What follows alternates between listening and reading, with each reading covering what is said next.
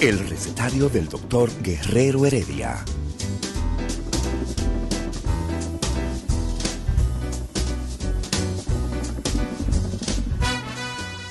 Una respuesta para cada pregunta.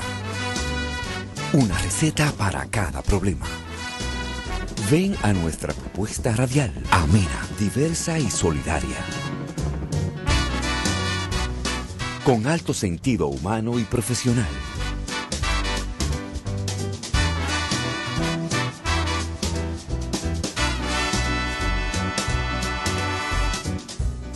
Buenos días. Bienvenidos al recetario del doctor Guerrero Heredia.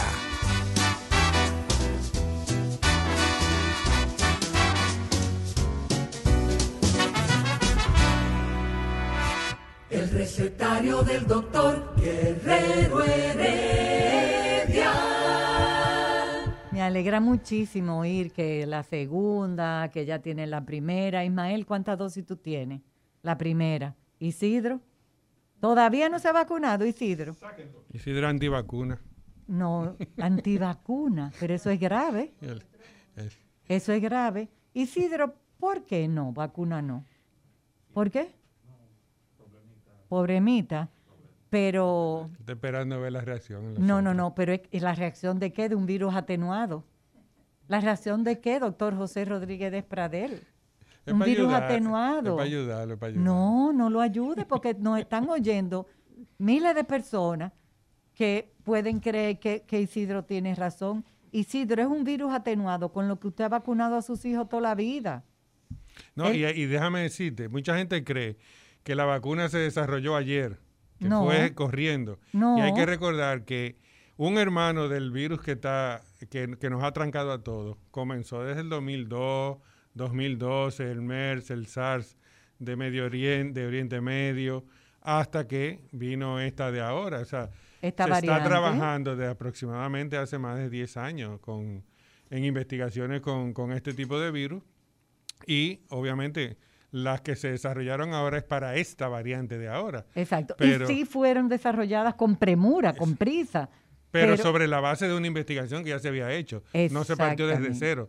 Qué no, fue en mar- no fue en marzo del 2000 que empezaron a hacer investigaciones, Exacto. sino que ya había una base y sobre esa base pues entonces se trabajó para, para obviamente sí, porque eh, bueno, yo no tenía conocimientos, o sea, razón, nunca Sí. he visto o había visto el cierre del mundo completo, Exacto. como, se, como, como ha pasado ahora mismo. Exactamente. Y la vacunología ya tiene muchos años. Sí, claro. No es como cuando saben en, eh, y el polio, que Que- eh, era todo nuevo, todo se estaba investigando, estábamos aprendiendo todo. Estamos aprendiendo todo de lo nuevo del COVID, pero no de vacunología.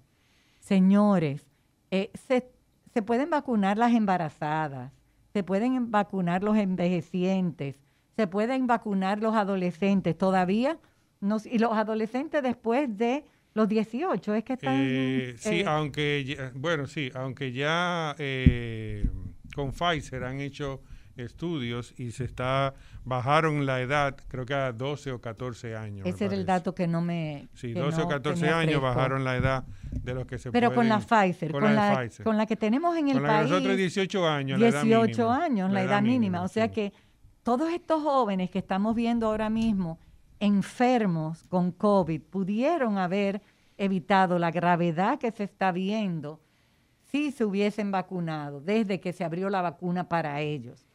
Y hay muchos sitios donde están vacunando. Hay muchos sitios y no... Y, y- y mira, y es bueno también hacer ver eh, o, o hacer notar, recordar a la, a la población que muchas personas eh, escriben en las redes y hablan de sus experiencias, experiencias de familiares, que si tenía las dos vacunas y que se infectó y que está interno. Hay que recordar que a usted le ponen la segunda vacuna hoy y ya usted no está inmunizado 100%. No. Hay un periodo de aproximadamente unos, me parece es que 20 a 21 días Sí. en los cuales el organismo empieza a desarrollar ya los anticuerpos para protegerse. No va a evitar que usted se infecte, por eso hay que seguir con medidas de protección, pero por lo menos si se infecta va a ser más leve. hay que seguir con las medidas de precaución. hay que seguir cuidándonos, tenemos que seguir cuidándonos, porque el COVID no solamente no se ha ido, el COVID está ahora mismo, yo digo color de hormiga, caribe, rojo, picante. El COVID nos está dando duro, señores, y es porque yo siempre digo que a mí me maravilla cuando yo paso por la, por la Churchill, esquina, Sarasota. La cantidad de muchachos así como Ismael, bebiendo, pero que se pasan las botellas de boca en boca, fumando y se pasan de mano en mano. Es así como se pega el COVID. Y en esa aglomeración de personas, si usted está en un sitio cerrado, usted está aglomerado aunque sean seis nada más. Si no está ventilado, hay aglomeración. Sí, correcto. Y no y, mantener mantener el, distanciamiento, aunque esté en un sitio eh, cerrado, tratar de mantener el, distanciamiento, eh, ver las ventilaciones en cuanto a los aires acondicionados, tratar de no, no entrar en el flujo de esto. Y, y obviamente uno lo que tiene que hacer es ser lo más prudente posible en estos momentos. Abrir las ventanas donde usted vive. Si usted tiene un paciente que está infectado por COVID ahora mismo, abrir las ventanas de su casa, que, circule el aire para eh, manejar un poco la carga viral. Héctor ayer comentaba y quería que nosotros habláramos sobre eso, la cantidad de de pacientes, José, que se están viendo, que están por semanas en una unidad de cuidado intensivo o en una sala, en, una, en un hospital donde, o en una clínica donde eh, se admiten pacientes con COVID. O sea, los pacientes ya están, antes se morían rápido. Ahora, como hemos aprendido más y tenemos más recursos, los pacientes podemos trabajar más con los pacientes. Hay un manejo más efectivo. Un manejo más efectivo, pero... Y, no, y probablemente también están acudiendo con, más tiempo cuando tienen algún tipo de sintomatología, que no era lo que pasaba al inicio. Sí. Que primero estaba el estigma, o sea, muchas personas no querían que le dijeran o, que, o, pensar que sí, que estaban eh, con la infección por la COVID, porque eso también te estigmatizaba. Pero dilataban lo que era una visita para confirmar y o iniciar algún tipo de tratamiento. Hoy en día, pues tal vez vamos un poco más rápido, acudimos de manera oportuna y entonces se instauran los, los esquemas de tratamiento que pueden ayudar a disminuir la mortalidad. Ayer en la consulta, no sé si es el caso tuyo, yo le pregunto a los pacientes, ¿le dio, tuvo COVID? Está vacunado, el 80% habían tenido COVID o ya estaban vacunados. Más del 80%. Eso para mí es... eh, significativo. Es exactamente. es significativo. Y eso sí, yo lo veo porque mi población también en su mayoría es, es adultos o adulto mayor y, anda, son muy pocos los que a la fecha no se han, que no se han vacunado. Los que no se han vacunado, y si no se han vacunado, se han infectado. Pero es importante. Pero como quiera, aunque se haya infectado, hay que vacunarse, porque no, hay un, no hay un tiempo eh, en que nos permita que esa infección nos diga, bueno, si tú vas a durar dos años, no. Eso no se conoce. Entonces, eso no se conoce, escuchen. Aún afectado, hay que vacunarse para poder tener la inmunidad suficiente para enfrentarlo. Por más tiempo, porque tampoco todavía no sabemos, y al contrario, creemos que la vacuna del COVID va a ser como la de la influenza, que todos los años, según la cepa que esté circulando más... Hay que hacer un refuerzo. Hay que darse el refuerzo de la influenza. Yo me la pongo todos los años. Eh, yo no tengo ningún problema. A mí me hablan de vacuna y yo estoy en la fila de primera. Claro en la fila de primera porque las vacunas han salvado tantas vidas a lo largo de los, últimos años de la humanidad que te digo, yo soy la primera que, me pongo en fila para vacunarme. Eh, a mí se me, han, se me han acercado jóvenes, que quizás es el caso de Isidro, No, doctora, que todavía esa vacuna no se conoce y entonces va y me quedo estéril. No, no se va a quedar estéril. No se va a quedar estéril porque se ponga la vacuna. Claro. Eh, se puede quedar estéril si le da el COVID. Eh, eh, no, porque y se puede morir. bueno, sí, pero a lo mejor se muere y no es estéril. A lo mejor se muere y no es estéril. Pero como todavía hay muchas cosas que no sabemos, lo que sí sabemos es que la ciencia de la vacunología salva vidas. En estos tiempos salva vidas. Y hablando de, las vacunas, vamos a recordar que en el Distrito Nacional hay muchos centros o varios centros de vacunación que están esperando para que aquellos que no todavía no han decidido y tienen la oportunidad de hacerlo, pues vayan y se vacunen. y están desde las 8 de la mañana prácticamente hasta las 8 de la noche, inclusive algunos hasta las 9 de la noche en estos eh, plazas comerciales eh, famosas que están en, el, Distrito Nacional completo. Yo quería mencionar eso, que están en, los, las plazas, en los centros comerciales, en los clubes sociales. En algunos clubes. Y usted no tiene que ser socio, usted dice, yo me voy a vacunar. En y el Centro Olímpico, me y lo En el Centro Olímpico, en universidades, en la Pucamaima, yo sé que hay en el auditorio están vacunando y no hay aglomeración, no hay ni que hacer fila vaya y vacúnese, cuide su vida, cuide la vida de los que están cerca de usted, porque a su abuelita, aunque ya la vacunaron, si usted le lleva el virus, si tú, si Ismael le lleva el virus, el que le es un joven, le va a dar el COVID. A tu abuelita le puede dar el COVID, no que le va a dar, le puede dar el COVID. Si ya está vacunada, debe darle más suave, no debe poner en peligro su vida. Pero caramba, si podemos evitarlo, vamos a evitarlo y por favor, dejemos la juntadera, dejemos la checha. Después del 2022 vamos a tener mucho tiempo. El teteo. Sí, el teteo, eso es lo que está de moda ahora. El teteo. ¿Qué es el teteo, Olga? Ismael, ¿Qué es el teteo? Ismael es que sabe lo que es el teteo. Que se pasa el día entero no, él no sabe, él se pasa el día. Él es muy trabajador verdaderamente no tienen vida social.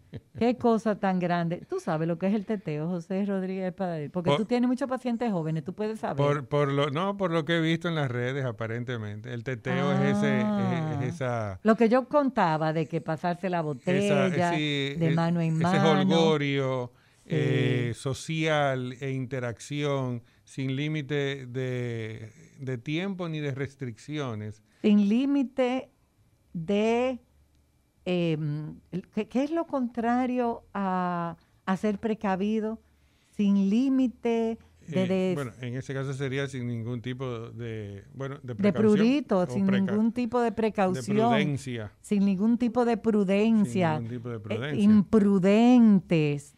Discúlpeme, pero es una imprudencia. Entonces, si usted comete un acto de imprudencia, muchas veces usted es un imprudente. Porque usted puede cometer un acto de imprudencia una vez, eso no lo hace imprudente. Pero si usted repetitivamente lo está haciendo, usted es un imprudente. Y si usted está en teteo una vez a la semana, en este tiempo, usted es un imprudente. Y probablemente una vez a la semana sea poco, porque se comienza los jueves.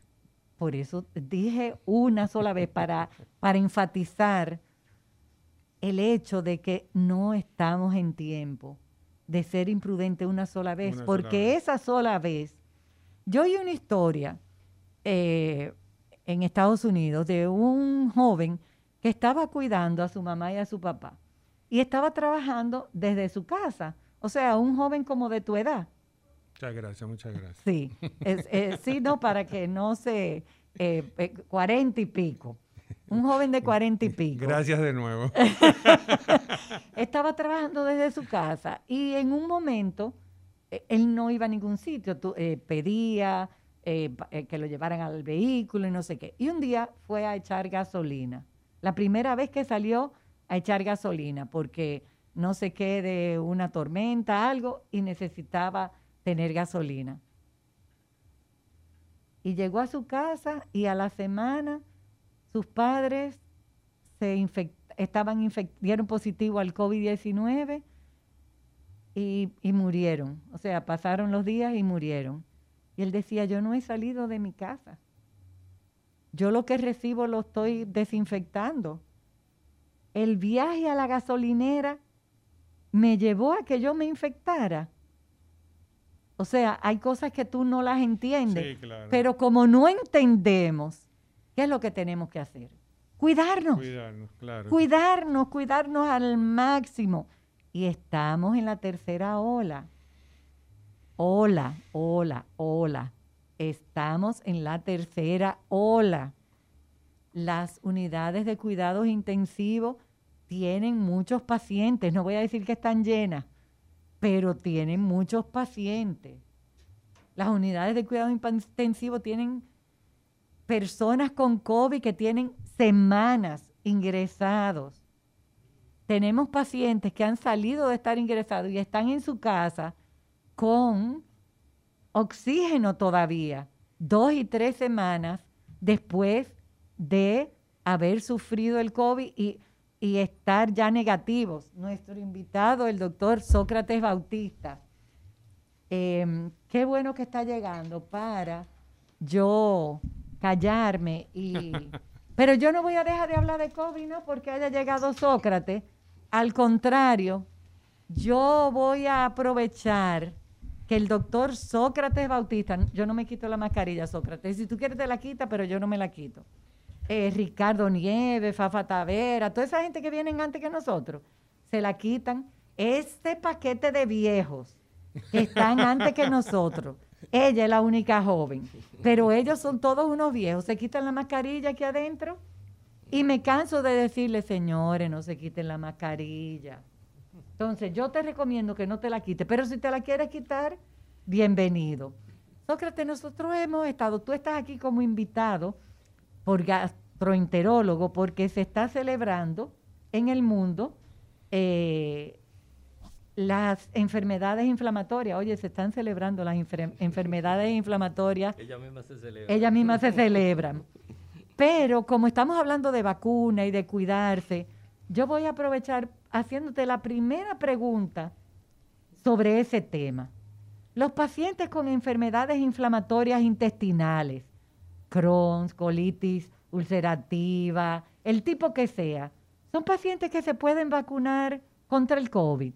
Definitivamente sí. Def- Todos deben de vacunarse. Todos deben de vacunarse. Sí, porque eh, ellos lo primero es que tienen una condición. Una condición...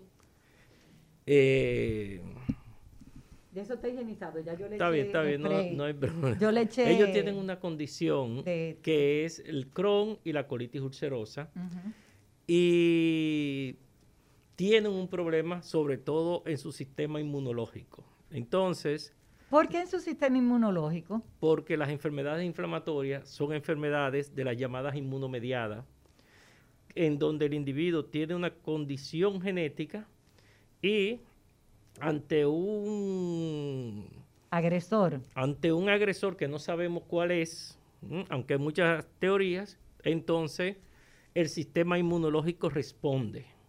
Y al responder el sistema inmunológico daña. Lo que técnicamente nosotros llamamos aumenta la permeabilidad de, la mucosa del intestino y eso pro- produce un proceso inflamatorio. Aumenta la permeabilidad, o sea, sí. y se inflama. Por eso. Se entra ese agresor y el, el sistema eh, responde. Entonces produce dos enfermedades, una es la enfermedad de Crohn y otra es la colitis ulcerosa. ¿Y el, y el intestino irritable no es eso? No, el intestino irritable es más un problema funcional del tubo digestivo, pero no orgánico como es la enfermedad inflamatoria. Oh, ¿y cuál es la diferencia de eso? Porque me dejaste aquí igualita. Ismael y yo nos quedamos como si tú no nos hubieras dicho nada. Fíjate, eh, ¿Tú entendiste, José? Ahí más o menos. Bueno, porque No, tú mira, sabes de, de eh, eso, de inmunología. y El eso. colon irritable es una enfermedad, no es una enfermedad, es un síndrome en donde el individuo tiene una serie de síntomas, ¿m? como dolor abdominal, diarrea, alternada a veces con estreñimiento. eh, ¿Le puede dar dolor de cabeza? bueno, a veces le da dolor de cabeza, pero no por el intestino. Ah, ok. Eh, y tiene que ver mucho con un cuadro emocional. Entonces, cuando el individuo está sometido a mucho estrés, eso hace que pueda tener el llamado síndrome de intestino irritable o también llamado colon irritable. Ah, eh, Pero o sea cuando que- tú estudias al paciente, Ajá. tú no encuentras una enfermedad en el tubo digestivo. Ahora bien, Cuando hay una enfermedad inflamatoria como un Crohn o una colitis ulcerosa, entonces sí tú encuentras una enfermedad. ¿Y cómo tú encuentras esa enfermedad? Estudiando el paciente, primero haciéndole una muy buena historia clínica y posteriormente Que es lo que se ha eh, perdido haciendo eh, los estudios complementarios para tú aclarar el asunto.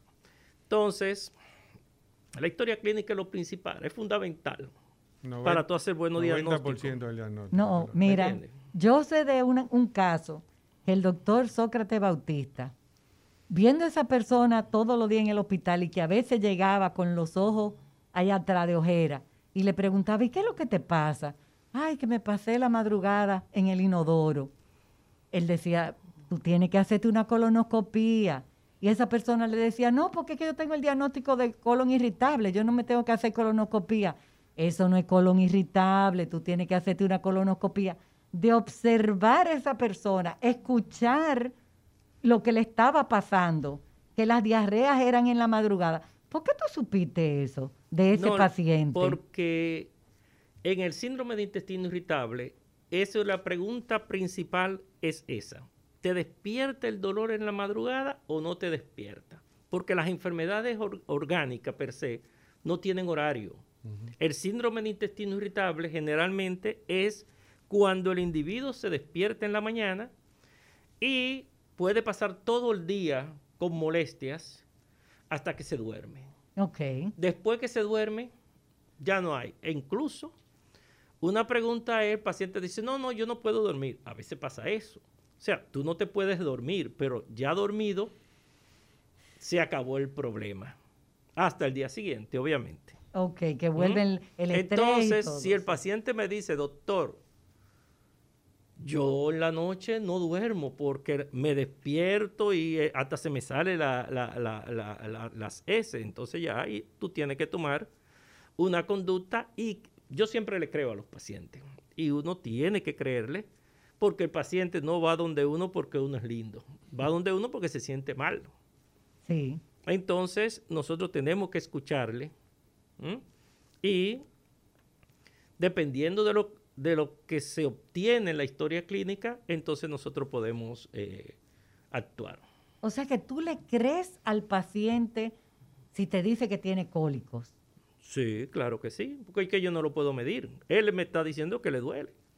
Entonces yo tengo definitivamente que creerle. Y hay otras cosas que tú puedes ver en un paciente que tenga este tipo de inflamación. No, de- no me dejes sola, Jo- José, pregúntale. Hay otras cosas que tú puedas ver en el paciente. El paciente es- son gordos, tienen bajo peso, eh, tú lo ves cansado. O sea, hay alguna cosa que tú viéndolo tú sepas, porque si un paciente entra a mi oficina con dificultad respiratoria, yo sé que tiene dificultad respiratoria porque lo estoy viendo que está eh, traba- eh, respirando trabajosamente. ¿Hay algo que tú viéndolo, tú te hagas sospechar que puede estar enfermo verdaderamente? Mira, la historia clínica empieza cuando el paciente entra al consultorio. Tú ves, por ejemplo, cómo el paciente está caminando y todavía no te ha dicho, no ha abierto la boca para decirte el nombre. Y tú lo ves y tú dices, uy, este es una apendicitis. Entonces, eh, la observación, la observación es lo primero.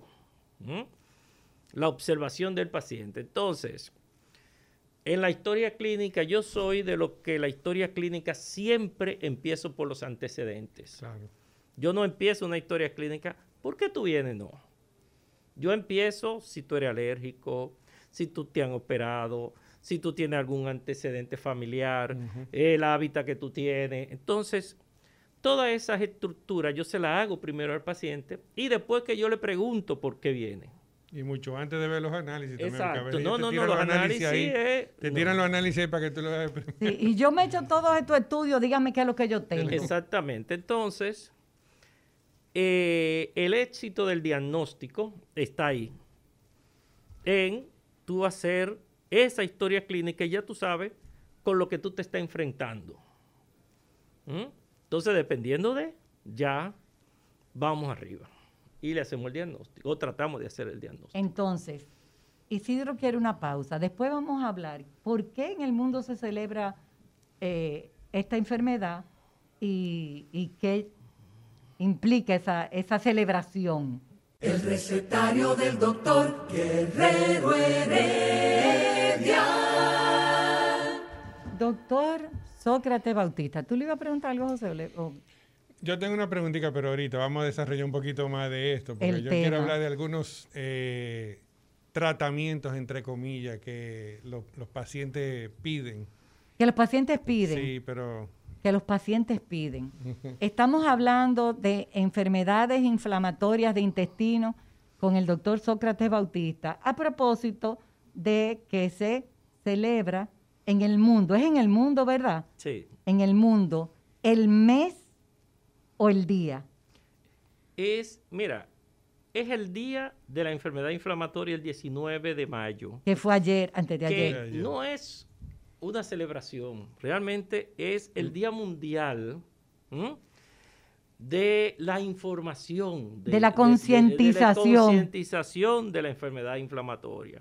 Porque el que tiene eh, enfermedad inflamatoria no es como para celebrar, eh, es para hacer conciencia en la comunidad de que el paciente tiene enfermedad inflamatoria. Y realmente, por esa razón, eh, nosotros, los que trabajamos esta enfermedad, y que de hecho hemos hecho una fundación para darle seguimiento a los enfermos, la, fundación es de los enfermos, eh, tratamos de que ese día no pase desapercibido. Por ejemplo, este año nosotros íbamos a hacer un encuentro, y digo íbamos a hacer este domingo 23, pero debido al repunte que ha tenido la pandemia, hemos tenido que suspenderlo porque son pacientes que gran mayoría de los que iban a estar en ese evento están inmunosuprimidos por tratamiento biológico, por tratamientos inmunosupresores. Entonces, nosotros definitivamente no podemos arriesgarlo. exponerlos. Exacto, exponerlo para que eh, tengan eh, un contagio. Y lo que vamos a hacer es, ya todavía no tenemos la fecha, pero lo que vamos a hacer va a ser una actividad tipo webinar oh, para que todos eh, puedan participar y nosotros con, con, esa plataforma, bueno, orientar, dar charlas y ya lo hemos hecho porque el año pasado lo hicimos así. Sí. Así que esa es la, la idea para este año que como el COVID estaba bajo, habíamos planificado la actividad del domingo. doctor, ahí eh, usted hablaba de concientización y que es realmente lo importante eh, para la persona, pero para la familia. En términos de concientización y de conocimiento, eh, bueno, usted más que yo, porque usted que especializa en eso, pero hemos visto eh, el efecto no solo en la, en la persona, y hablo de cuando son niños, adolescentes, sino en el entorno y en la familia. Cuando hay un miembro de esto que tiene, por ejemplo, una enfermedad de Crohn o una enfermedad inflamatoria. ¿Existe alguna, eh, diríamos, alguna forma de que la familia pueda decir, por ejemplo, si nos vamos al área de la diabetes, hay factores de riesgo?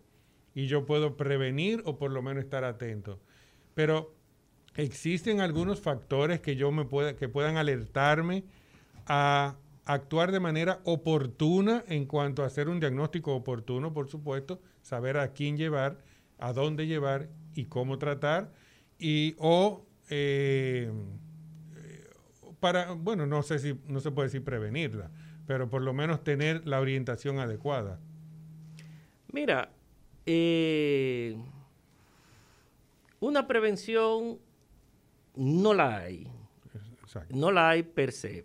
Pero hay enfermedades, hay, hay familias, y, tenemos varios casos en, en, nue- en- Como pacientes tuyos, con los sí. pacientes míos y de los demás colegas Sí. que hacemos inflamatoria, que hay una mayor asociación entre familiares. Yo tengo Eh, una paciente que sus dos hijos tienen enfermedad de Crohn. Exacto. Pero son varios, muchos casos. Y, por ejemplo, en mellizos y gemelos, sobre todo gemelos hom- homocigotos, es una tasa altísima de probabilidad que, que la tengan. Entonces, Que si uno la tiene, la tenga el O otro. sea, que Exacto. si ya hay uno en la familia, hay que estar con mucho O sea, más, exacto. a- mucho- ser mucho más acucioso con, Exacto. con el Entonces, el componente genético siempre está. Ahora, hay que educar a la familia, pero también hay que educar a los médicos. A los médicos. Sí, para que los médicos piensen en ese diagnóstico. Porque, ¿qué es lo que pasa? Que muchos pacientes vienen tratados como un síndrome de intestino irritable o colon irritable de larga data, cinco años, seis años.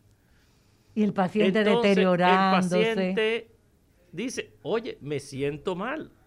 Yo tengo una paciente que tenía alrededor de 10 años, médica, y ella me decía que lo que le habían dicho era que era colon irritable y que ella era muy ansiosa y entonces nosotros no podemos etiquetar el paciente sino el paciente que está, por eso que yo le creo, yo siempre digo, yo le creo a los pacientes, porque el paciente que se siente mal y está buscando tu ayuda, tú lo que tienes es que directamente escudriñar y llegar a un ¿Y diagnóstico. cuáles serían esos signos que vamos a tener pendientes? O sea, bueno, eso yo lo, yo lo obtengo en la historia clínica. Yo le pregunto, ¿dónde te duele? Por ejemplo, eh, ¿a qué hora te duele? ¿Cuál es la característica? Cuando tú vas al baño, ¿el dolor te mejora o te aumenta? Entonces ya yo estoy mirando a ver si tiene un dolor tipo suboclusivo. El paciente elimina gases y el dolor le mejora. Igual, puede haber un problema suboclusivo ahí. Tú estás ¿Entiendes? hablando Entonces- en chino, yo no estoy entendiendo O sea, nada. hay algo que se llama obstrucción intestinal. El paciente no puede ir al baño y no elimina gases. Ahora, si el dolor, si el paciente tiene un dolor y cuando va al baño y elimina gases, vamos a poner, Sí. el dolor le mejora, tú dices, ahí, ahí es como que tú agarres una manguera y la cierres un poco. Entonces, va a pasar poca cantidad, entonces, pero detrás de esa cantidad que pase, la manguera se te está inflando. Sí.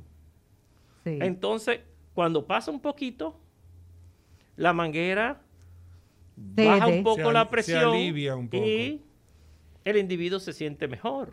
¿Y si es una enfermedad suboclusiva? ¿Eso indica que es una enfermedad inflamatoria? No necesariamente. Pero te Puede ser hasta un tumor. Ok. Entonces, lo que yo te digo es que la historia es lo principal. Es el, la- ¿Me entiendes? La semiología. el oro. Ese es, no, ese es el, el oro, obviamente. El oro. Y déjame decirte una cosa. Entonces, un paciente que te lleva a sospechar es el paciente que tú preguntándole te dice, yo tengo muchos cólicos, tengo diarrea. O sea, ¿qué te hace sospechar? ¿Qué síntoma del paciente? Creo que Sí. esa era la pregunta que te hacía José. ¿Qué síntoma cuando el paciente te dice que se te prenden a ti La- las la alertas alerta, de que eso puede ser una enfermedad inflamatoria de intestino? Bueno, mira, como son dos enfermedades, Sí. la colitis ulcerosa y la enfermedad de Crohn, la colitis ulcerosa, el síntoma principal es la diarrea, No los cólicos. no los cólicos. ¿Por qué? Oh. Porque la colitis ulcerosa es una enfermedad del colon y siempre es de distal a proximal. O sea, que la enfermedad empieza en el recto y se va extendiendo hacia arriba hasta llegar al, a donde empieza el intestino grueso, que en este caso es el ciego, y hasta un 10% de los pacientes que tienen la enfermedad en todo el colon penetran al ilion terminal, que es lo que se llama ileitis por, eh, leíste por la enfermedad inflamatoria. Eh, en inglés es backwash. ah, no sí, recuerdo el. porque el- se va para atrás. Exacto. Ajá, sí. Ese tipo de ese 10%, bueno, de los pacientes que tienen la enfermedad en todo el intestino. ¿Tiene un predominio etario de edad? Eh, sí, sí, sí, claro. Puede empezar a cualquier edad. Y nosotros tenemos estadística en la fundación. Tenemos incluso, si entran a la, a la hoja de, a la página de la fundación que se llama fundeii.org, ahí hay, dice estadística, dice regístrese. Y tú te registras si tienes la enfermedad y después puede entrar, ver estadística. Y ahora mismo, al momento, hay 440 pacientes registrados. Y de esos 440 que están registrados, pero son muchísimo más en el país, de esos 440 pacientes, el grupo etario de edad va entre 20 a 40 años. Adultos Ahora bien, ahora Jóvenes, bien, jóvenes. Sí, sí. de cero, esa es la estadística de los que están registrados, Sí. de 0 a 10 años hay tres, del inicio de la enfermedad. De 10 a 20 me parece que habían 20 y pico de pacientes. Y el resto está después de los 40. De manera que Pero la enfermedad le empezó después de los 40 o no, le ese hicieron el momento que le empezó- diagnóstico. eh, no. Generalmente, nosotros en es, eh, la encuesta que, se, que está ahí es cuándo le hicieron el diagnóstico, a qué edad. ah, ¿qué edad le hicieron el Ahora, diagnóstico? hay otras preguntas, pero eso lo manejamos nosotros ya como médicos. Así, eh, a nivel científico. exacto, que es, por ejemplo, ¿cuándo te empezaron los síntomas? Sí. Doctor, desde el año, de lo que yo tenía cinco años, empecé con síntomas. Pero me llegó a mí a los 15 años. Exacto. O yo comencé a los 17 y te llega a ti a los 40. Exactamente. Desde los ya tú 17 sabes- años en la universidad, yo estoy con diarrea y me decían que era un colon irritable. O y que era la atención de los exámenes. que era por los exámenes y que se me empeoraba con los exámenes. Eso puede verse. el- Sí, sí, sí, definitivamente. Entonces, ya ahí nosotros tomamos la cantidad de años de cuándo empezaron los síntomas y cuánto se hizo el diagnóstico. Ok. Y entonces ahí Exacto. pueden hacer una retrospección. Exactamente. Y son enfermedades muy malas, esas enfermedades inflamatorias. Mira, el que tiene enfermedad inflamatoria puede hacer su vida completamente normal. Come- Eso es com- algo Come lo que quiera, se baña en un río, puede viajar a cualquier parte del mundo. Ok. perfectamente siempre y cuando estén estables, tú lo estabilices. Siempre que estén Pero estables. hay, ahora mismo hay un sinnúmero de medicamentos Mm. que mantiene al paciente totalmente asintomático y hacen su vida normal. Y, y están dentro del plan básico, doctor.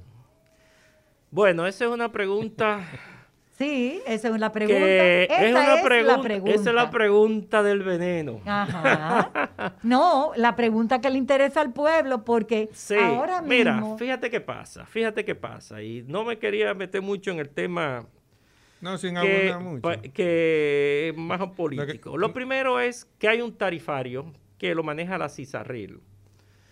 Ese tarifario no existe en las enfermedades inflamatorias. Y como no existen las enfermedades inflamatorias, el que tiene esa condición, lo primero es que las ARS no le van a cubrir un centavo. Y si tú declaras que tiene enfermedad inflamatoria al seguro, entonces el seguro no te cubre absolutamente nada que tenga que ver con esas enfermedades. Exactamente. Esa es Esa es la- nuestra realidad. esa es la realidad. Pero eso no es una está, injusticia. no está, ah, bueno, Eso es un abuso. bueno, ese es nuestro país. Y entonces, eh, Y es lo que pasa, es lo que pasa, doctor. Es lo que pasa también con muchas de nuestras enfermedades. Mi paciente es diabético, solamente le cubre metformina y glibenclamida. ¿eh? claro, O sea, no tienen opciones a ninguno de los medicamentos que le pueden eh, proveer calidad de vida a largo plazo, donde el, la- de lo que se invertiría hoy en esos medicamentos, nos lo vamos a ahorrar en complicaciones e internamientos en el futuro. Entonces, ¿qué pasa? Por ejemplo, eh, tú puedes sacar el, el complementario premium, que es el más caro, e incluso, y no te cubre. No cubre. No, No, no importa qué. No importa qué, porque eso no aparece, o sea, es una enfermedad que no aparece en el tarifario. Pero ¿cómo no aparece si es una enfermedad? de moda. Bueno, moda, pregúntale a la gente de la cizarril a ver qué es lo que está Que pasando. debió de haberse revisado hace más de 15 Señores Entonces- de la cizarril, ¿por qué las enfermedades inflamatorias de intestino no aparecen en el tarifario de ustedes? El recetario del doctor Guerrero Heredia. Rumba 98.5, una emisora RCC Media. Afrodita está presente. Hablaremos de sexo, belleza, estética, Día de las Mujeres. El recetario del doctor Guerrero Heredia. Vamos a recordar los teléfonos para Sí. nuestros oyentes y que tengan alguna duda o pregunta para el doctor. Eh, desde San, bueno, el teléfono local 809-682-9850. La línea internacional 1833-380-0062. Cualquier inquietud que usted tenga, el doctor es gastroenterólogo. Y hoy nos visita con atención a las enfermedades inflamatorias de intestino. Tenemos de inmediatamente comienzan las llamadas. Buenos Para- días, adelante. Buenos Gracias, días. buen día, ¿cómo estamos? Bien, gracias a Dios. Cuéntenos. Lidia, Lidia, ¿qué tal? Bien, gracias al Señor. Una Cuéntanos. pregunta para el doctor. Sí. Yo me levanto temprano todos los días, desde que yo comencé a trabajar en la calle. Y yo me levanto todos los días a las 4, 3 y media de la mañana. Y yo tengo que ir dos veces al baño. ¿Qué, qué procede eso? ¿Y cómo son esas evacuaciones? Fuerte. Fuerte, Pero- pero no son diarrea. No. Dependiendo cómo esté mi, mi organismo, sí, pero no muy, pero no muy frecuente. Mire, eh, Gracias. bueno, es una pregunta bastante buena y que se repite en muchas ocasiones. Si las deposiciones son normales, y eso es parte del hábito alimentario, hay muchos pacientes que se desayunan, toman café, y a veces eso lo estimula a ir de nuevo al baño. O sea, tienen una sensación de deposiciones incompletas. Igual, si usted tiene más de 45 años, lo correcto, lo ideal, es hacerle una colonoscopía y ver realmente cómo están sus intestinos. Porque a partir de los 45 años que empiezan a aumentar la cantidad de pólipos que son los que al final pueden llevar a un paciente a un cáncer de colon. No estoy diciendo que usted tenga un cáncer de colon, pero debería de acudir a un médico Gastroenterólogo, sí. gastroenterólogo para que lo estudie. Buenos días, recetario de Guerrero. Buenos días. Gracias, doctor. Yo quiero el teléfono del diabetólogo, del doctor Ramírez. De José Rodríguez Despradel. Sí. El teléfono se lo voy a dar ahora mismo. Coge otra llamada mientras lo busco. Buenos días. Buenos días, bendiciones y salud para todos. Amén. Yo tengo una curiosidad, doctor. La persona que sufrió COVID, tengo un hijo aquí en mi casa. A veces él tiene muchos gases y cosas que antes él no sufría nada de eso. Eso puede ser consecuencia del mismo COVID, lo escucho por las radios. Y podría ser, habría que ver cuál es la condición de tu hijo. Eh, pero sí, a veces hay muchas secuelas y de hecho el COVID, eh, muchos pacientes se presentan con vómitos y diarrea. De manera que eh, habría que ver si esas eh, flatulencias o, meteorismo que tiene tu hijo es a consecuencia de eso. Buenos días, recetario de Guerrero Heredia. Adelante con su pregunta. Buenos días, bendiciones, mi, mi gente grandísima que la quiero tanto. Baje un chin, un poquito el, el radio, por favor. Ahora mismo, Sí. eh, usted está muy cerca de aquí, que se pueda ir donde usted, porque mire, Lidia, Dígame. Tú sabes que eh, te está llamando tu amiga querida y que te quiere tantísimo a ti. Ajá. Es la misma señora que te quiere. Mire, le voy a dar el teléfono. Cuelgue, eh, cuelgue para que lo pueda escribir el número del doctor. Espérese, Lidia, espérese un momentito. Es para yo preguntarle y explicarle a él que eso es lo que tanto me ha hecho a mí sufrir, que ahora mismo estoy en ayuna y lo que tengo es una, un- una barriga como si fuera una gente embarazada. Voy al baño y me ataca demasiado. De ahí mismo a veces me sale el ataque, un ataque como que me pone exageradamente mal y me pongo estre- a veces me triño, a veces voy al baño y esa y no he encontrado un doctor que me pueda dar con esa enfermedad porque es como una cosa inflamable que no sé qué hacer. Pues mire, mi señora, el doctor Sócrates Bautista, Sócrates, dame una, una tarjetica tuya, por favor, para, para yo poder dar tus teléfonos. Yo se los recomiendo que usted vaya donde él, porque es un hombre muy meticuloso, eh, es un hombre que le va a decir a usted, primero hay que investigarla, yo sé que eso es lo primero que él le va a decir, que hay que investigarla, pero usted puede ir haciendo una cita con el doctor Sócrates Bautista en el 809-685-0794. 809-685-0794. 685-0794. Doctor Sócrates Bautista, eso de que ella tiene la barriga muy inflamada, que a veces se estriñe, ella tiene que ver un gastroenterólogo. Definitivamente sí.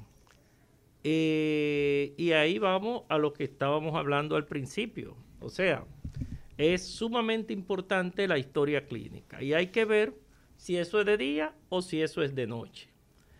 ¿Mm? Ok, Eh, empezando por ¿Cómo ahí. es el cambio de ritmo evacuatorio? Si puede ser un problema de síndrome de intestino irritable o puede ser una enfermedad inflamatoria u otras enfermedades, como por ejemplo una enfermedad celíaca.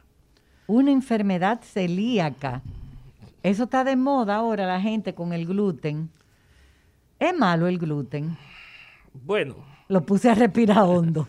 Mira, ya esto es otro tema, pero el 1% de la población mundial es celíaca y el 80% no lo sabe. Oh, wow. Entonces, eh, mira si es importante el gluten. Otro dato, cuando llegaron los e- europeos en, en 1492 acá, en América no existía el trigo. El trigo lo traen posteriormente a Los este europeos. continente. sí. Exacto. Nosotros comíamos maíz. Exactamente. Yuca. Y Entonces, yuca, ñame, batata. Exacto.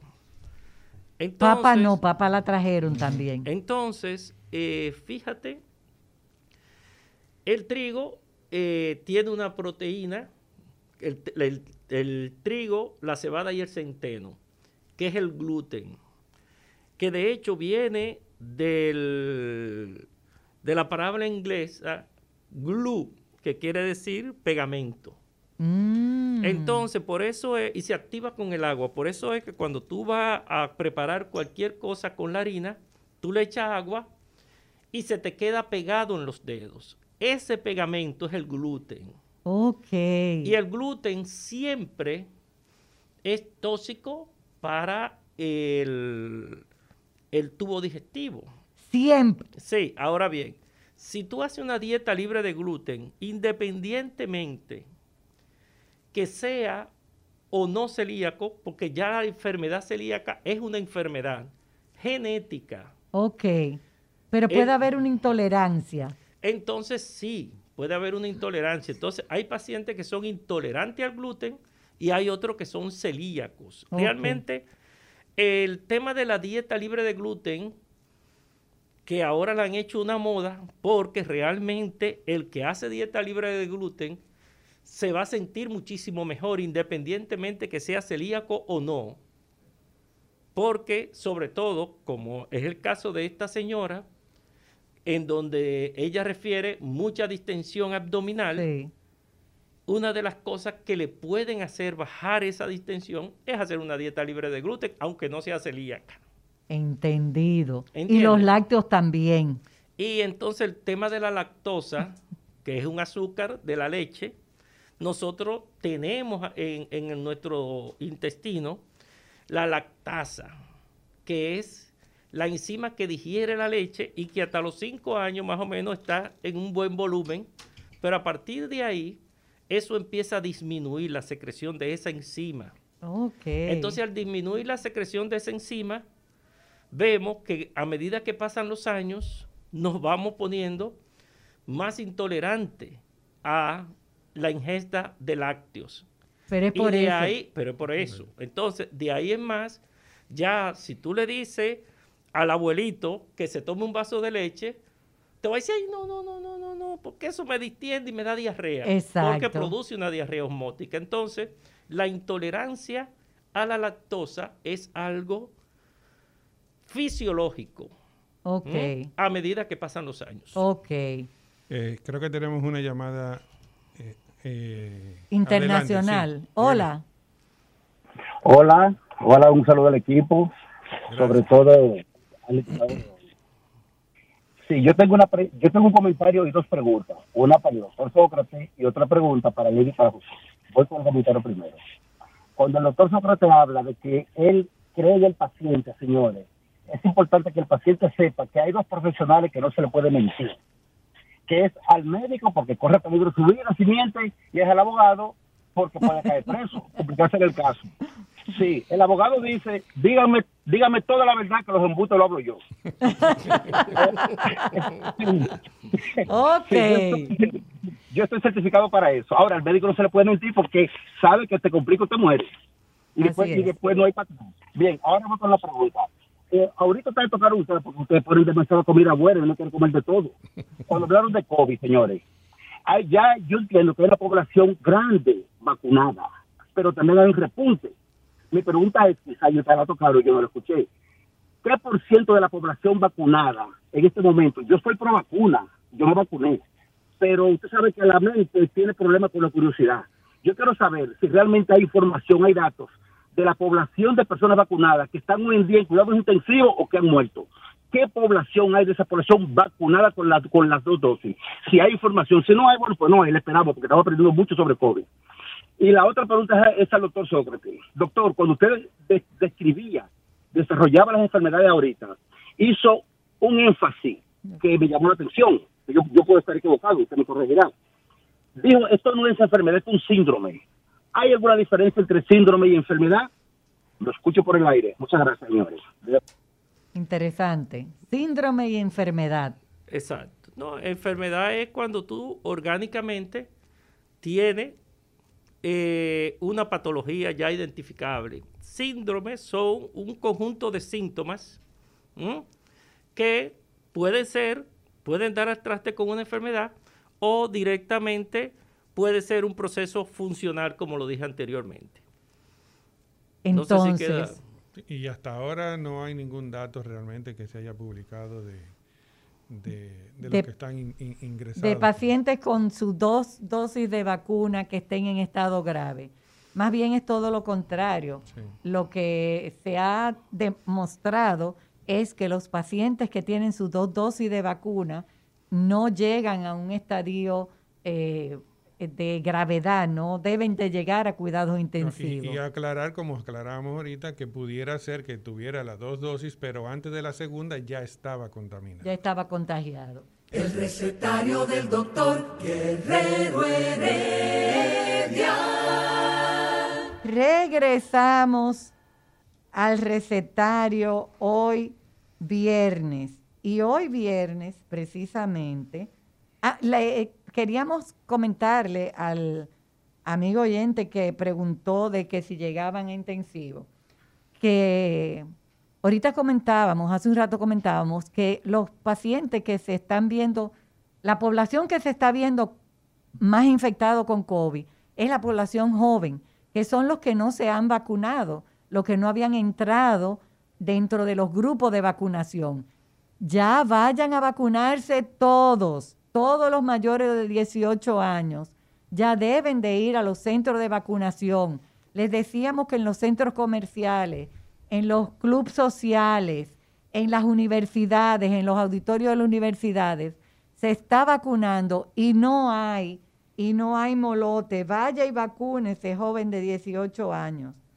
Ahora el doctor José Rodríguez del Despradel va a pasar a entrevistar. José, ¿a quién es que tú vas a entrevistar?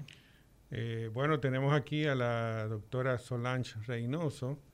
Eh, la doctora es especialista en dermatología y tiene un currículum bastante amplio en diferentes eh, especialidades relacionadas con su carrera de, la dermatología. Tiene curso de, de capacitación en dermatitis atópica, curso en manejo integral de la psoriasis y diplomatura en tricología. Y ella va a hablar de la hidroadenitis supurativa, que coincidencialmente, coincidencialmente se relaciona con el Crohn, que es una de las enfermedades inflamatorias intestinales que estamos hablando hoy. Buenos días, doctora. Buenos días, muchas gracias por la invitación. Hola, doctora. Hola, hola, ¿cómo están? Bien, gracias a Dios. ¿Qué es eso de hidradenitis supurativa? Ese nombre se oye como feo, complicado. Eh, ¿Verdad que sí? Sí. bueno, quizás para ponerlo en un lenguaje más llano y que lo podamos comprender, la hidradenitis supurativa es lo que por muchos años hemos estado llamando como golondrinos. Ah, o sea, la hidradenitis supurativa es eso. ¿Ves oh. cómo se caen ahí? o sea, que no solamente se oye feo, también duele. Duelen. Gracias, sí, realmente así es. Pero la hidradenitis superativa es eso, es, lo que se ha mal diagnosticado o se ha conocido por mucho tiempo como colondrinos, ya de una forma un poquito más popular. Y veo que también estamos en la semana de la hidradenitis supurativa. Oh. Así? así es. Eh, en la primera semana de junio realmente es la que se celebra la semana de la hidradenitis supurativa porque por muchos años, o en general todavía en la actualidad, y muchos especialistas entienden que la hidradenitis supurativa o los mal llamados golondrinos era un proceso infeccioso. O sea, siempre se ha dicho que los golondrinos son esas lesiones rojas, calientes, dolorosas, que pueden salir en axila, en entrepiernas, en glúteos, debajo de los senos, y muchas veces, pues bueno, se le dice al paciente que es infeccioso, que es falta de higiene, se trata con antibióticos y así el paciente dura años. Lo que sabemos ahora, lo que la dermatología y la ciencia nos ha demostrado, es que la hidradenitis supurativa es una enfermedad autoinflamatoria. Por eso la relación con otras enfermedades autoinmunes, como mencionaba previamente el doctor, como la enfermedad de Crohn, porque es una enfermedad que tiene un componente inflamatorio sistémico y la manifestación parecería infecciosa, pero no es una enfermedad infecciosa es una enfermedad que afecta mucho la calidad de vida de los pacientes, es verdad. Sí. Y, eh, ah, en ese mismo sentido, doctora, también hemos visto muchos pacientes, sobre todo diabéticos tipo 1, mal controlados, de por, digo de por vida, o sea, que son por muchos años, que también es muy frecuente y son recidivantes, o sea, eh, reinciden y reinciden y reinciden con, con este tipo de, de presentación. Sí, así es realmente lo que nos permite, una de las cosas que nos permite hacer el diagnóstico de hidradenitis supurativa, ya no como un proceso infeccioso, sino como autoinflamatorio, es precisamente eso que usted menciona. Es un paciente que no una vez le salen golondrinos, sino que en seis meses tiene cuatro episodios, que todos los años le sucede varias veces. Mujeres que cada vez que tienen su periodo menstrual tienen lesiones en genitales, en axilas, no es solamente en las axilas, y realmente puede ser muy severa la enfermedad. Y ¿Ustedes tienen, existe alguna solución para esta hidroadenitis supurativa? Mira, la, hidroadenitis supurativa es como las enfermedades autoinmunes y autoinflamatorias multifactorial. O sea, sabemos que incide una carga genética que influye mucho cuando el paciente ya tiene los cambios hormonales propios de la adolescencia, pero aparte de eso, hay una, condición inflamatoria. Por tanto, la hidradenitis tiene clasificaciones y dependiendo de la clasificación será el tratamiento. Pacientes con forma muy leve, hacemos primero cambios en estilo de vida, como mencionaba el doctor hace un rato, hay que cambiar la alimentación, hay que cambiar el estilo, hay que cambiar lo que se hace, y tratamiento tópico. Ya en un estadio 2, que son ya lesiones más induradas, más frecuentes, más inflamadas, hay tratamientos sistémicos que son antibióticos, pero por largo tiempo. Y ya en el estadio 3, que son los pacientes que tienen fístulas, secreciones constantes, deformidad, depresión, afección de calidad de vida, existe también una opción de una terapia biológica que afortunadamente está incluida en el ministerio, en el programa de alto costo, y tenemos la dicha de contar pacientes que lo están utilizando y han tenido muy buenos resultados, y ese medicamento se llama adalimumab, es el nombre eh, genérico, el nombre de la sustancia. O sea que hay opciones dependiendo del estadio del paciente. Ok. ¿Se puede prevenir? Mm, lo primero es que el paciente tiene que tener una predisposición genética, pero ya cuando un paciente tiene la predisposición con las medidas de higiene y mejorar la calidad de vida, se pueden espaciar los brotes.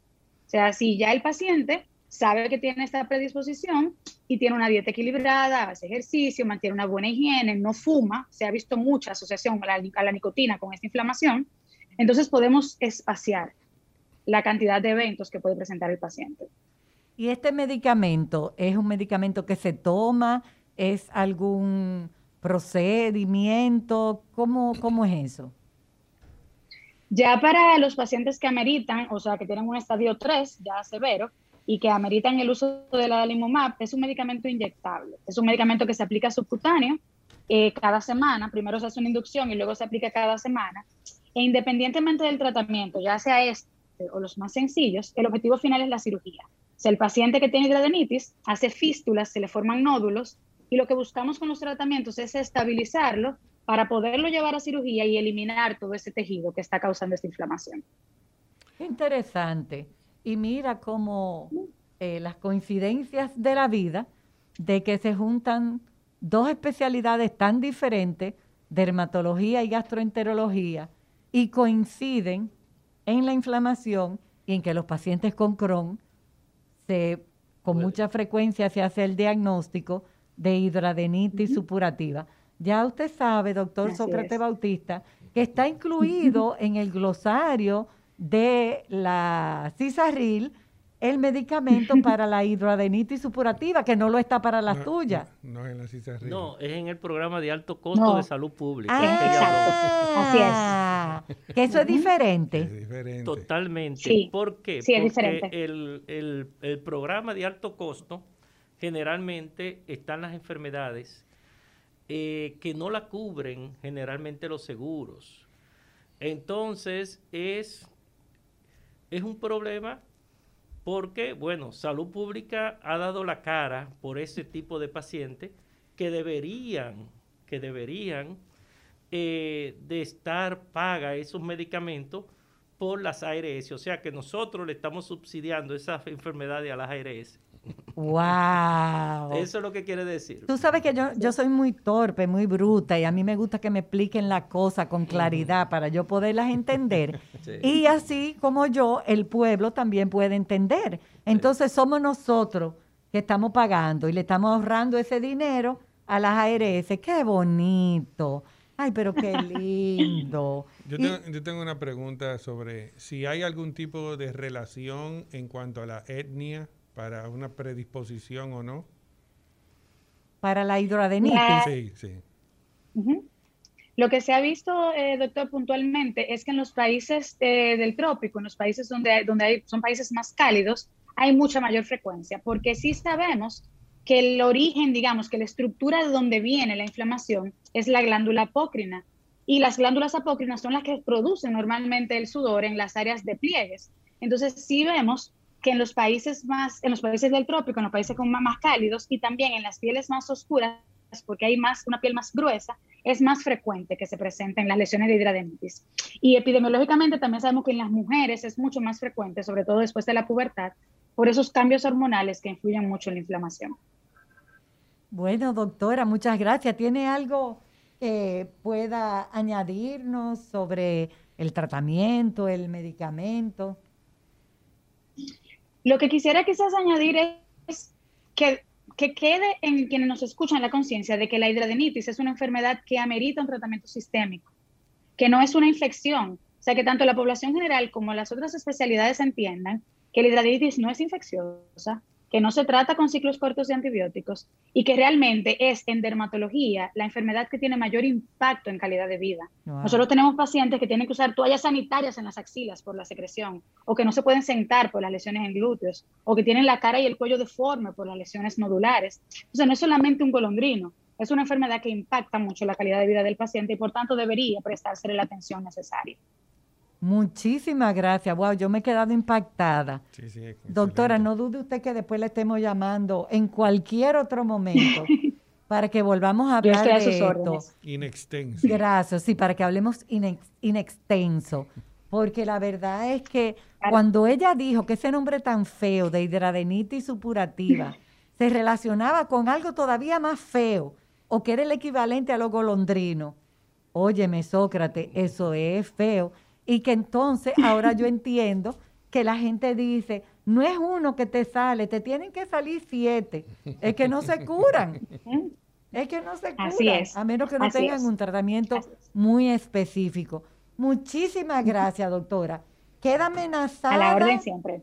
Queda amenazada de que en otro momento le vamos a pedir que nos acompañe para seguir hablando de este tema. Porque segurísimo. Cuando gusten Gracias, porque segurísimo que, ¿por qué se relaciona, Sócrates, la, la, de, la eso mismo con, con lo otro? No, lo que pasa es que todas las enfermedades autoinmunes se relacionan. O sea, nosotros que hacemos eh, enfermedad inflamatoria, vemos que hay lesiones eh, en la piel, hay lesiones a nivel reumatológico, hay lesiones oftálmicas, todas autoinmunes. Y ya para concluirte lo de dermatología, el pioderma gangrenoso, está la, el eritema nodoso, que son patologías que se asocian con las enfermedades inflamatorias. Ay, esto de las enfermedades inflamatorias es. un lío. La doctora y el doctor han venido a, ponernos el fin de semana. Hoy viernes. Hoy viernes. Ellos dos y el COVID. Mira, Olga, yo creo que mejor que Isidro, haga algo, por favor, porque ya yo como que me estoy sintiendo inquieta. El recetario del doctor Guerrero Heredia. El rumbo de la mañana. Noticias de actualidad con informaciones de los principales hechos y acontecimientos políticos, sociales y económicos. Cambia el rumbo desde temprano y acompáñanos en El rumbo de la mañana. De lunes a viernes de 6 a 11 de la mañana por Rumba 98.5 FM y Premium 101.1 FM. El recetario del doctor Guerrero Heredia.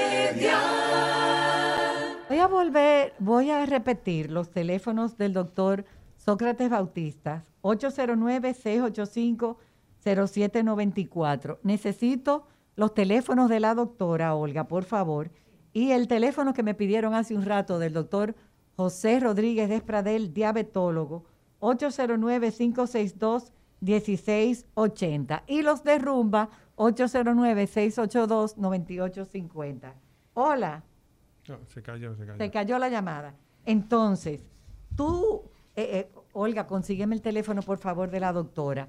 Eh, tú le dijiste a la ah, señora, hay otra llamada. ok, mis preguntas siempre pueden esperar. Buenas. buenas tardes.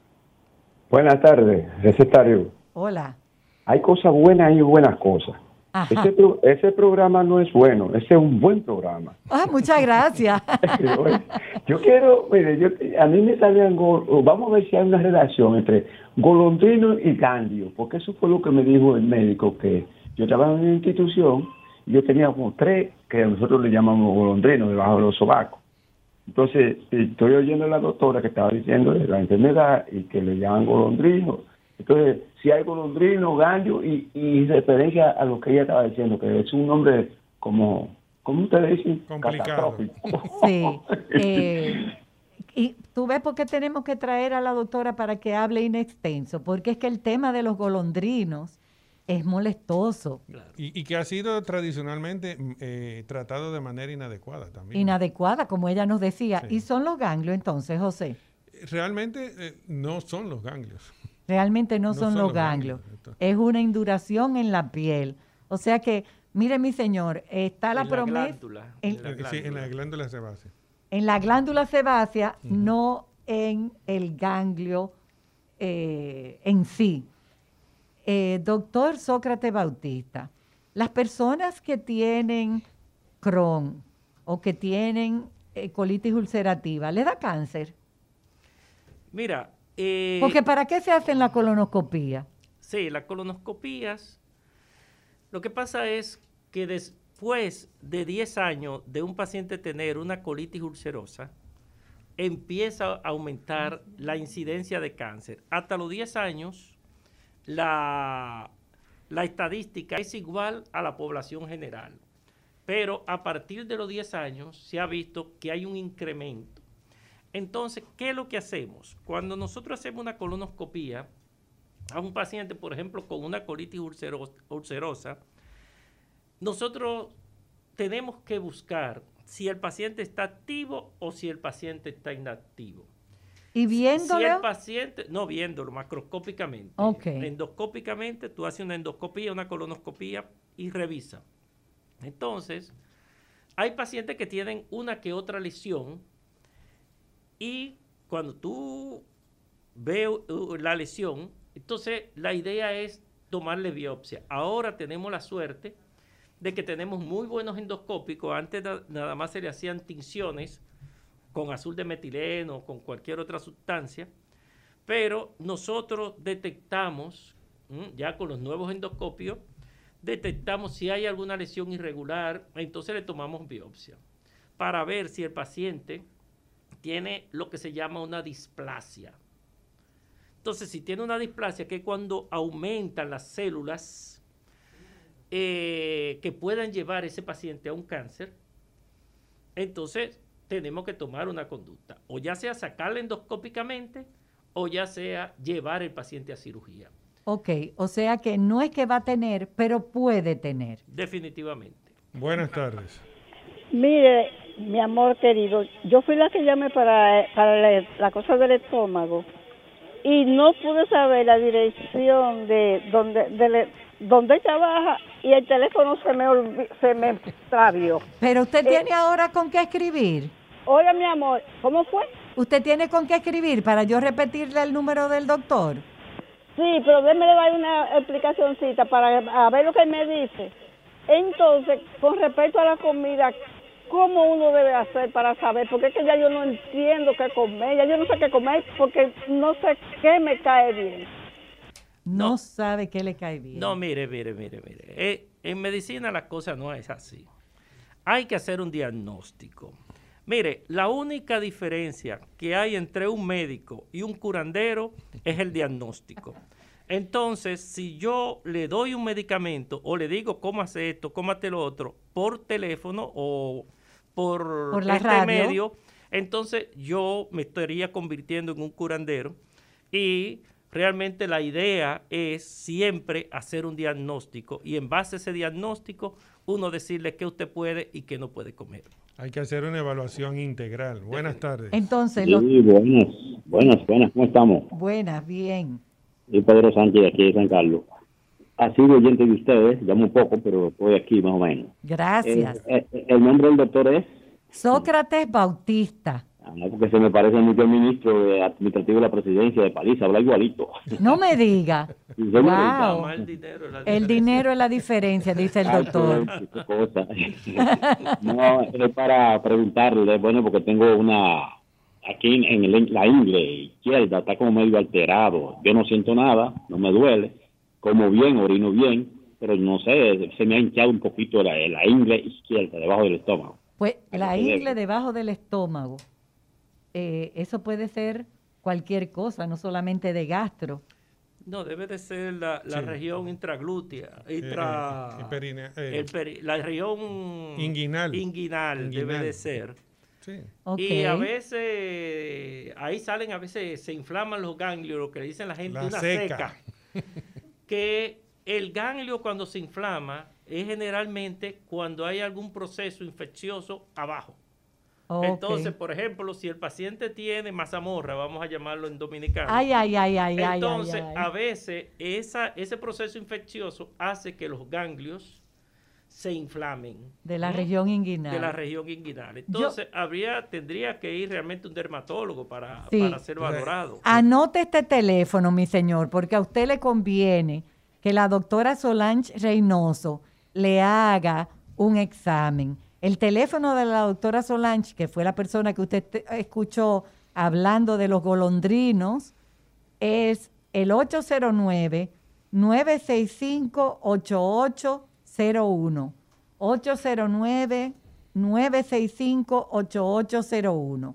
Y el del doctor Sócrates Bautista es el 809-685-0794. José Rodríguez de Pradel, ay, no voy a decir los llamas hoy para que no se confundan. Con eso Eh, es suficiente. Quedamos pendientes a la celebración de El el Día Día, Mundial. De las Enfermedades Inflamatorias de Intestino, que usted lo puede buscar en internet. ¿Cómo fue que tú dijiste? Fundeii.org. Funde II, I de indio. Funde II.org. Y ahí usted puede encontrar muchos datos sobre estas enfermedades inflamatorias. Lamentablemente, ¿nos queda tiempo para otra pregunta? Dice- Ay, dice pero no. Isidro. Tú sabes, Eh, tú sabes que la, la mazamorra es como la galletita de avena y pasas. ¿Eh? Que la mazamorra es como la galletita de avena y pasas. ¿Qué? Sí, da seguidilla. Ay, qué desagradable, José, por favor. Gracias a todos. Nos vemos el próximo viernes. El recetario del doctor Guerrero Heredia. Rumba 98.5, una emisora RCC Media.